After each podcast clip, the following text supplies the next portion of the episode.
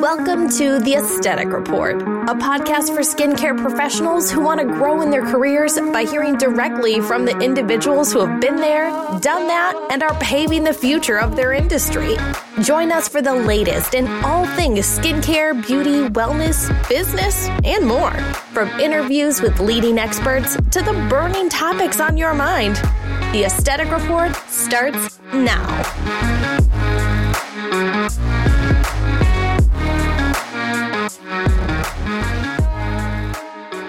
Hey, Dermies. Welcome to the Aesthetic Report, a podcast by Dermascope. I am Dorian Reyes, producer of the pod and managing editor of the magazine. This will not be just another five minutes of me popping off about Dermascope. It will, but with a twist. This is a Dermascope history lesson the aesthetic report history to be exact, which got me thinking about the first time that I ever heard anyone talk about Dermascope having a podcast. It was during my first week and it was in an editorial meeting and a former employee chimed in and asked, why don't we have a podcast? It's what everyone's doing. It's what everyone's talking about. Everyone seems to have one. So why don't we? And the rest is, as they say, history. So here we are, three years later, and we have gotten to sit down with the most fascinating people. We've sat down with pioneers, legends, even celebrity estheticians. And with a guest list like that, there are going to be those standout moments that deserve a second listen, a third listen, maybe even a fourth. So that's what this mini series is about.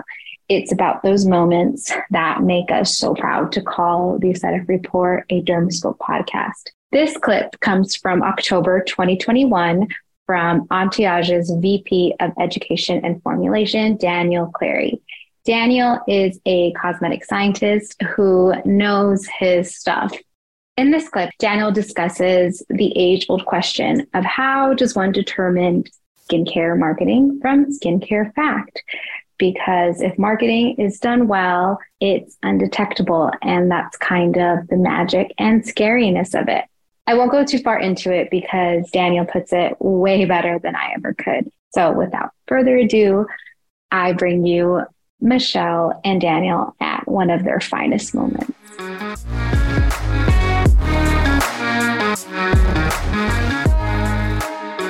You know, what was it to you that made you really want to be different from? Because I know you've heard it for years you know, there are so many manufacturers that are out there and they're constantly making that connection about their products being superior because of, you know, all of the research behind it and the science and the ingredients. What made you want to stand apart so that when people listen to you and talk to you, that you're like, oh, damn, he knows what he's talking about? The honest answer is coming from a, a science background, I wanted to weed through the no disrespect BS in yeah. the industry because there's unfortunately quite a bit of it yeah. and really provide an honest and transparent look at the data and the evidence for topical ingredients because there's a lot of ingredients that you know unfortunately are being marketed like crazy these days and don't have any data to show that they do anything and so I've always, you know, throughout my career, surrounded myself with a whole plethora of mentors throughout my career that have provided me an advanced level of understanding and knowledge, which helped me strengthen my own knowledge. And that allows me to really better than a lot of people, even those professionals that have similar backgrounds, to critically analyze evidence and literature and then give an honest analysis and interpretation of what data actually says. Because you'd be surprised how much data is unfortunately manipulated to favor a specific narrative with a brand. And that's something i just could not you know do. Part of my ethos is ethics and honesty and i had to make sure that what i was delivering was based on 100% evidence-based facts and science. Yeah. So let me ask you I want to say, what do you say to a new esthetician or young esthetician? But I'm going to remove that because I'm going to say to an esthetician in general, because I've seen some that have been in the business for years that, you know, still are swayed by the things that they hear. And Daniel, it's a huge challenge to put out there to our professionals that are busy, you know what, working on their clients and building their businesses.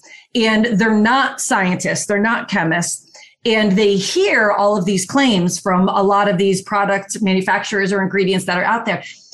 What do you say to an esthetician on how to go about ensuring that, you know, what you're getting is really what the product is claiming to deliver? Yeah, I mean, I think it, I really encourage any professional in industry to, you know, go above and beyond what your normal approach to education would be. I say question everything, right? If you are presented with a technology from a brand that sounds possibly too good to be true, ask for evidence, ask for proof, and then question that proof.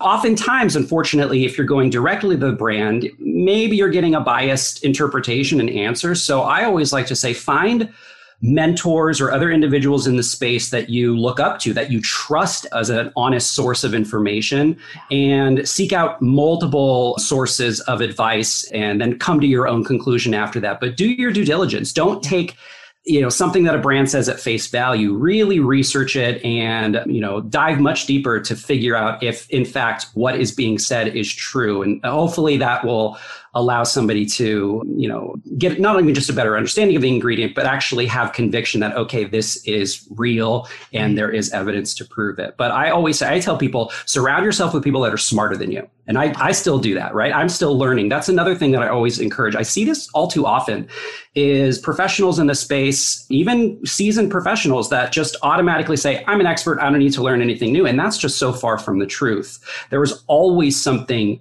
more to learn. And oftentimes you have to unlearn some things that were not accurate and relearn things. And so you're never at a point where there's nothing else to learn. I always tell myself if I feel like I've reached a point where I say I know everything, I'm going to remove myself from the industry because it's just not true. There's so, and I'm learning more and more every day, especially the past five years where I've, you know, had a much deeper dive onto the molecular biology, cellular biology side of things. So there's always something more to learn, but surround yourself with people you trust and that are smarter than you. Thank you for listening to the Aesthetic Report. Be sure to subscribe wherever you listen to podcasts so you'll never miss an episode. If you love the show, leave a review on Apple Podcasts and Spotify and tell all your SD besties to give us a listen. And don't forget, the education doesn't stop here. The Aesthetic Report is one of many platforms offered by Dermascope. Visit dermascope.com for more education and industry news from the authority on professional skincare. Stay tuned, and we'll see you next time for another episode of the Aesthetic Report.